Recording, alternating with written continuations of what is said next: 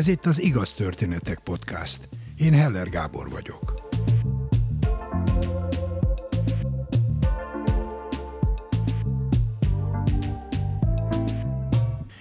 Hiszel a véletlenekben? Hiszel abban, hogyha akkor és ott nem az és nem úgy történt volna, akkor minden másként alakul az életedben? Erről finoman szólva is megoszlanak a vélemények. Sokan vannak, akik azt gondolják, valójában nincsenek is véletlenek. Minden úgy történik az életünkben, ahogy annak történnie kell. És itt most nem isteni elrendelésre, predestinációra, sorszerűségre gondolok, hanem arra, hogy na mielőtt ebbe belebonyolódnék, hallgassuk meg Bolvári Déka történetét.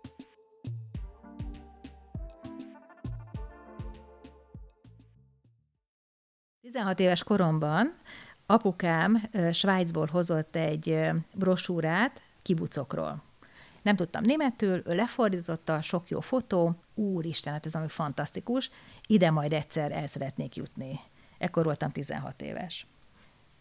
24 évesen, 1989-ben eszembe jutott, hát, hogy ez már hogy, arra már nem emlékszem, hogy miért pont akkor, de minden esetre sok minden azt támogatta, hogy itt van az ideje, mármint, hogy bennem, mert a baráti körben, akiknek mondtam, hogy Izraelbe szeretnék menni kibucba, mindenki azt mondta, hogy úristen, nem vagy normális, mit akarsz ott kezdeni? Nekem akkor mm, hátközépi gérő szőke, hosszú hajam volt, majd lelőnek, horror történetekkel próbáltak eltántorítani a célomtól, de végül is véletlenül találkoztam Ivánnal, aki az izraeli hadseregnek a kutyakiképzője volt, fiatal korában, és tőle vásároltuk a szüleimnek az első német juhászkutyát rajta keresztül.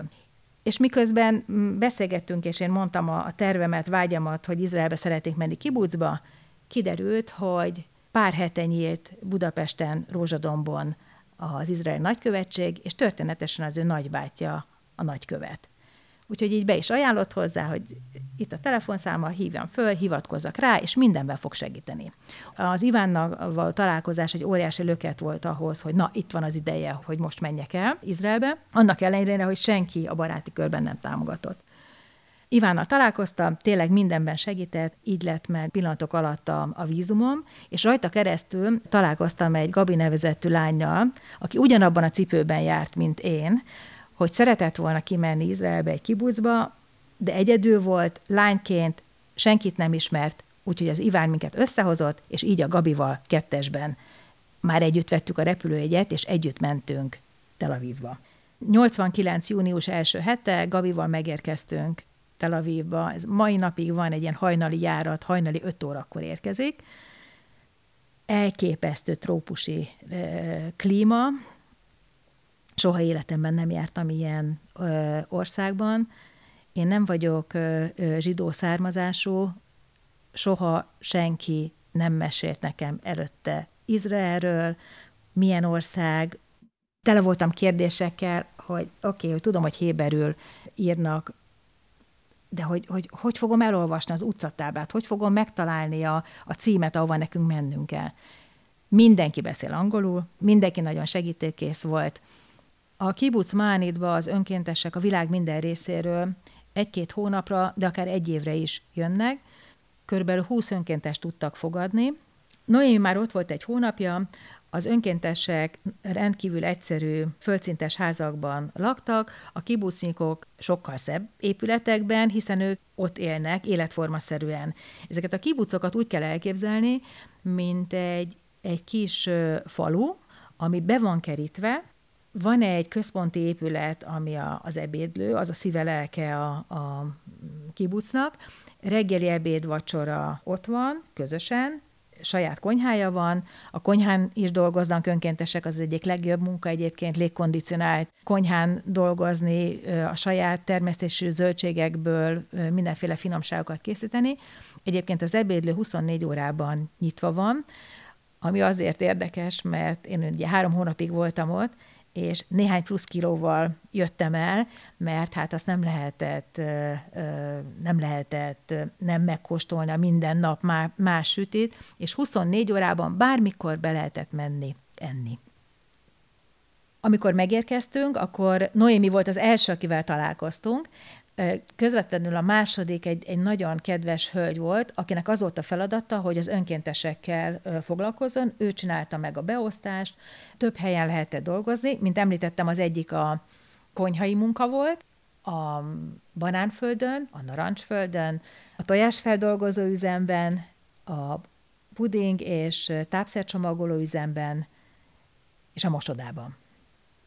Körülbelül 400 állandó lakosa volt a kibusznak, és körülbelül 20 önkéntes segítette a munkáját. A világ minden részéről voltak önkéntesek, fiúk, lányok vegyesen, 20-25 évesek, általában ketten laktunk egy házba, úgyhogy én szerencsésen Gabival kerültem egy házikóba. Rendkívül egyszerű, egyszintes, de légkondicionált házikót kaptunk, Gabival két ágy, két szék, egy asztal, zuhany, WC. Noémi a szomszéd házikóban lakott, ő volt ugye az első, akivel beszélgettünk, és ráadásul jó pofa volt, mert angolul kezdtünk el beszélgetni, de a jellegzetes magyar akcentus a révén rögtön kiderült. Az első kérdésen rákérdeztem, hogy te nem véletlenül magyar vagy? De igen. És akkor persze megmutatta a szórakozási lehetőségeket is. Van egy óvodája, ahol a kisgyerekek vannak napközben, amíg a szülők dolgoznak, a nagyoknak pedig van egy kultúrház. A kultúrházban szombat esténként volt mindig diszkó, illetve filmvetítés, mozi. És hát a medence, ami a fő központi helye volt a kibucnak, mert ebben az elképesztő trópusi melegben mindenki szívesen megmártózott ott munka előtt, munka alatt sokszor, és munka után is. Noémi elmagyarázta a rendszert, a volunteereknek egyébként volt egy hirdető táblája, ahova ki volt téve a heti beosztás, hogy ki hol dolgozik. Ha szeretted volna, kérhetted, hogy minden nap máshol. Én ezt kértem, mert engem minden érdekelt, és mindenütt szerettem volna dolgozni, meg mindent ki szerettem volna próbálni. Miután elhelyezkedtünk, körbejártuk a kibucot, lementünk Gabival, Noémivel a medencéhez, és ott az első, aki, aki és ami feltűnt, az úszómester, aki egy nagyon csinos, barna bőrű, fekete hajú, mosolygós, a, a napszemüveg a, a, a homlokán, mosolyogva dumált a gyerekekkel, és ilyen nagyon jókedélyű, hófehér, fogsorú, mosolygós, állati helyes pasi volt. Természetesen az úszómesterének is feltűnt, hogy három fiatal csinos lány feltűnt a, a medence partján, úgyhogy hamarosan odajött hozzánk, és nagy mosolyogva kérdezte, hogy, hogy mi kik vagyunk, ő bemutatkozott, így megtudtuk, hogy ő Ilán, az úszómester. Neki ez a munkája, reggeltől estig felügyeli a medencét, hogy ne legyen semmi baj. Ilán egy nagyon csinos fiatalember volt, rögtön megakadt rajta a szemem, hogy hány éves lehetett? Korumbeli. Hozzám illő. Szombat este, pálmafák, csillagos ég, rendkívül jó zene, rengeteg fiatal, az összes önkéntes és a kibuszinkok közül és a 18-tól 30 éves korig mindenki ott van, táncol, nevet, jókedélyű, isznak, rengeteg süti, gyümölcs, mindenki nagyon jól érzi magát. És a tömegben egy fehér pólós fiatalemberen megakadt a szemem, akik később rájöttem, hogy ő az Ilán, akiről nem tudtam levenni a szemem, mert ebben a csillagos égben, a, a, a diszkó fényeiben ez a fehér póló valahogy úgy vakított. Pillanatok alatt a, a tömegen átvergődte magát Ilán, és felkért táncolni. Rendkívül jól táncolt, nagyon jó zene volt, nem beszéltünk egy szót se, csak táncoltunk, és valami olyan harmónia volt köztünk, ami, ami nekem így rögtön így lejött így az első pillanatban, hogy mert nem mindenkivel jó táncolni, de vele nagyon jó volt így az első pillanattól kezdve. Aztán pár szám után egyszer csak megfogta a kezemet, hogy gyere, menjünk ki. És akkor elkezdtünk sétálni a, a kibucban, csillagos ég, pálmafág, fantasztikus hangulat, elképesztő meleg, és akkor egyszer csak így megfogott, és meg akart csókolni. És akkor eltoltam magamtól, mosolyogva, hogy na nem, én nem ez a lány vagyok, ne viccelj, nehogy már. És akkor ő kérdezte, hogy de miért? Hát azért, mert három hónap múlva megvan a repülőjegyem, és megyek vissza Magyarországra. és én nem, nem vagyok egy ilyen, ilyen alkalmi lány, aki csak úgy, csak úgy csókolózik egy, egy, egy nagyon helyes fiúval. És akkor valami olyasmit mondott, hogy, hogy csak egy indokot mondjak, hogy, hogy miért nem, de olyan igazi indokot.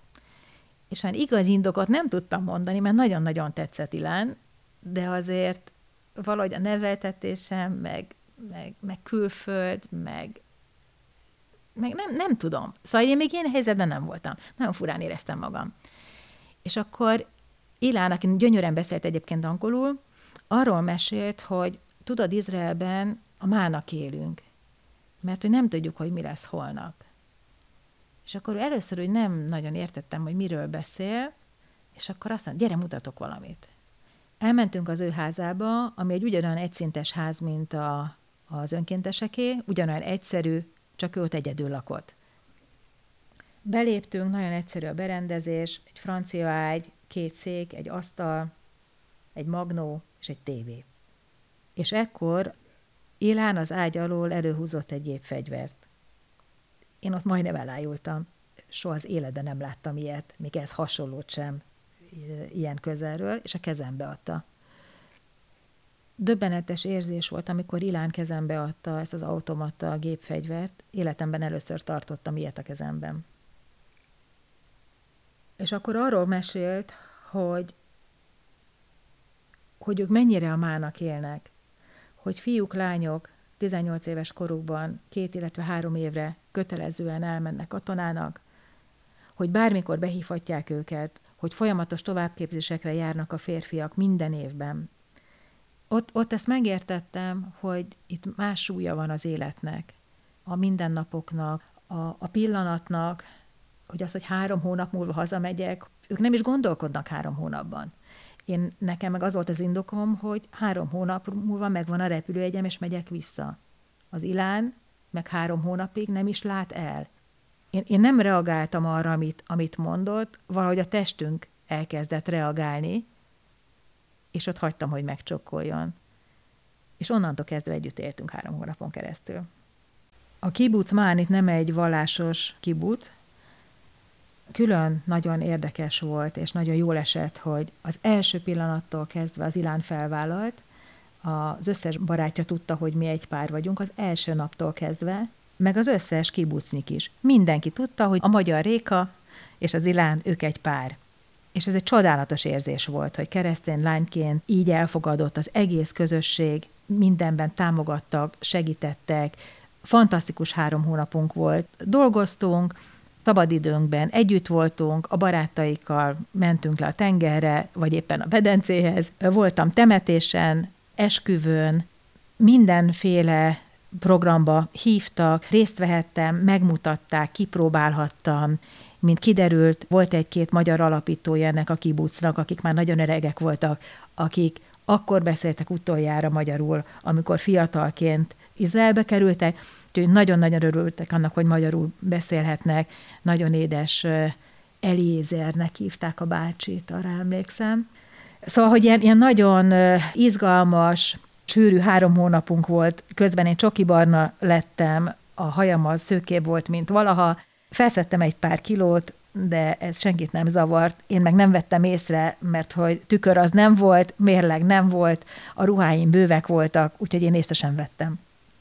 Szeptember 1-én Ilán a repülőtérre, elbúcsúztunk, tudva, hogy nekem kezdődik a főiskola, neki pedig másnap megy a, a Golán fensíkra három hónapos továbbképzésre a hadseregbe. Budapesten a tanítóképző főiskola végzős hallgatójaként szeptemberben elindult az élet, jártunk a főiskolára, jártunk az órákra, zajlott az élet. Fantasztikus három hónap volt mögöttem, fülig ért a szám, csillogott a szemem, mindenkinek örömmel meséltem a, a, az élményeimet a sok kétkedő, aki károgó, aki nem akarta, hogy elmenjek, és hogy ilyen bajom lesz, meg olyan bajom, mindenkit elkábítottam az elképesztő történeteimmel. Nekem csak pozitív élményem volt Izraelben. Légyen az arab, vagy, vagy zsidó, vallásos, vagy, vagy nem vallásos, csak segítőkész emberekkel találkoztam. És akkor egyszer csak úgy éreztem, hogy valami nem stimmel. Ez a lányoknál ez, ez azt jelenti, hogy nem jön meg a menstruációja. Anyu segítségével az ő nőgyógyászához együtt elmentünk, aki rögtön megállapította, hogy egy baba lakik bennem.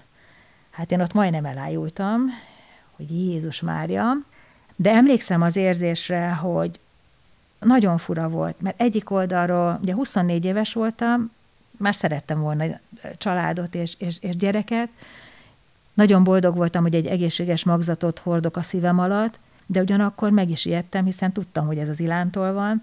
Az Ilántól, aki Izraelben van, aki most éppen a Golánon van, nem tudom felhívni, nem tudok vele beszélni, Úristen, ezt most nekem el kell döntenem.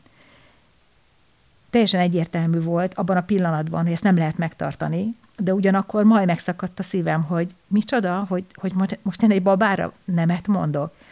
Szóval ilyen, ilyen kettős érzések, de mégis egyértelmű érzések voltak bennem, és akkor emlékszem, hogy rögtön mondtam a, az orvosnak, hogy, hogy én ezt nem tudom megtartani, ezt a babát. Aki nem kérdezett semmit, elfogadta, az anyu persze összerakta ott rögtön a fejében, hogy ez hogy is van, kiírt egy időpontot, hogy mikor találkozunk a János kórházban. Az anyu rendkívül jó fej volt, amikor eljöttünk, kimondatlanul is ez a kettőn titkává vált. Az apunak nem mondtuk el, egész pontosan, csak az érdekesség kedvéért. Az apu 85 éves volt, amikor születésnapi ajándékként megkapta ezt a történetet tőlem, hogy a három felnőtt unokája mellett van egy negyedik unokája is, aki nem születhetett meg. A doki pár nappal később adott egy időpontot, hogy feküdjek be, menjek be délután, és akkor másnap reggel én leszek az első, aki elvégzik ezt a műtétet. A János kórházban nagyon furcsa éjszakám volt, talán nem is aludtam, az biztos, hogy írtam egy levelet Ilánnak a meg nem született baba nevében. Nagyon fura volt, hogy angolul írni Budapesten, egy kórházban, egy apukának egy levelet, és ráadásul nem is dönthet a felől, hogy ő most akar-e apuka lenni, vagy sem. Nagyon-nagyon furcsa érzés volt, fájdalmas, szomorú, de egyértelmű. Másnap megtörtént a, a műtét, haza is engedtek délután, Anyut megkértem, hogy ejtsük útba a postát, mert egy levelet föl szeretnék adni. Anyu nem kérdezett semmit. Az anyu elképesztő volt a, ebben a helyzetben a tetteivel, és tulajdonképpen nem beszéltünk semmit, de mégis értettük egymást. És mindenben támogatott. És ő ezt soha többet nem hozta szóba. Nekem, nekem volt rá igényem, hogy beszéljünk róla, és amikor én szerettem volna beszélni, akkor mindig meghallgatott, és mindig, mindig beszéltünk. De egyébként nem mondott véleményt, hanem csak, csak meghallgatott, mert hogy itt az volt a fontos, hogy, hogy én ki tudjam mondani. Tehát azzal nem tudtam beszélni, akivel kellett volna, az Ilánnal, de valakivel kellett. Tehát ezt egyszerűen nem, nem tudja az ember magában tartani.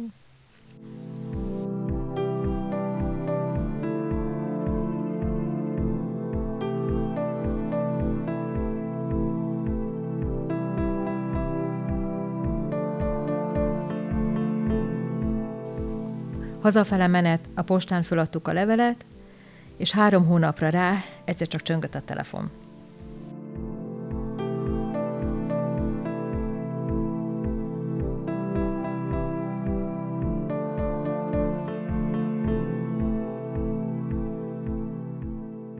Lehet, hogy ezért néhányan megköveznek, de úgy döntöttem, Réka történetének a folytatását egy külön epizódban teszem közzé.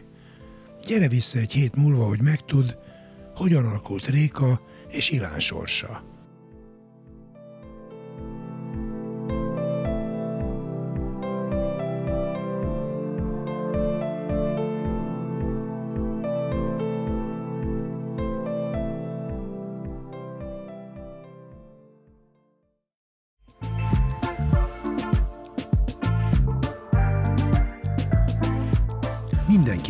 Sorsfordító, képtelen, megható vagy mulatságos történetei. Nem vagy se túl fiatal, se túl öreg ahhoz, hogy te is mesélj egy történetet nekünk. Írd le egy oldalon, vagy vedd fel a mobilodon néhány percben, és küld el az igaz, kukac, igaztörténetek.hu e-mail címre. Várjuk! Kövess bennünket a Facebookon. És ha tetszik, oszd meg barátaiddal. Biztos ők is szeretni fogják. Ha nem szeretnél elszalasztani egy epizódot sem, iratkozz fel az Igaz Történetek podcastra kedvenc lejátszódban.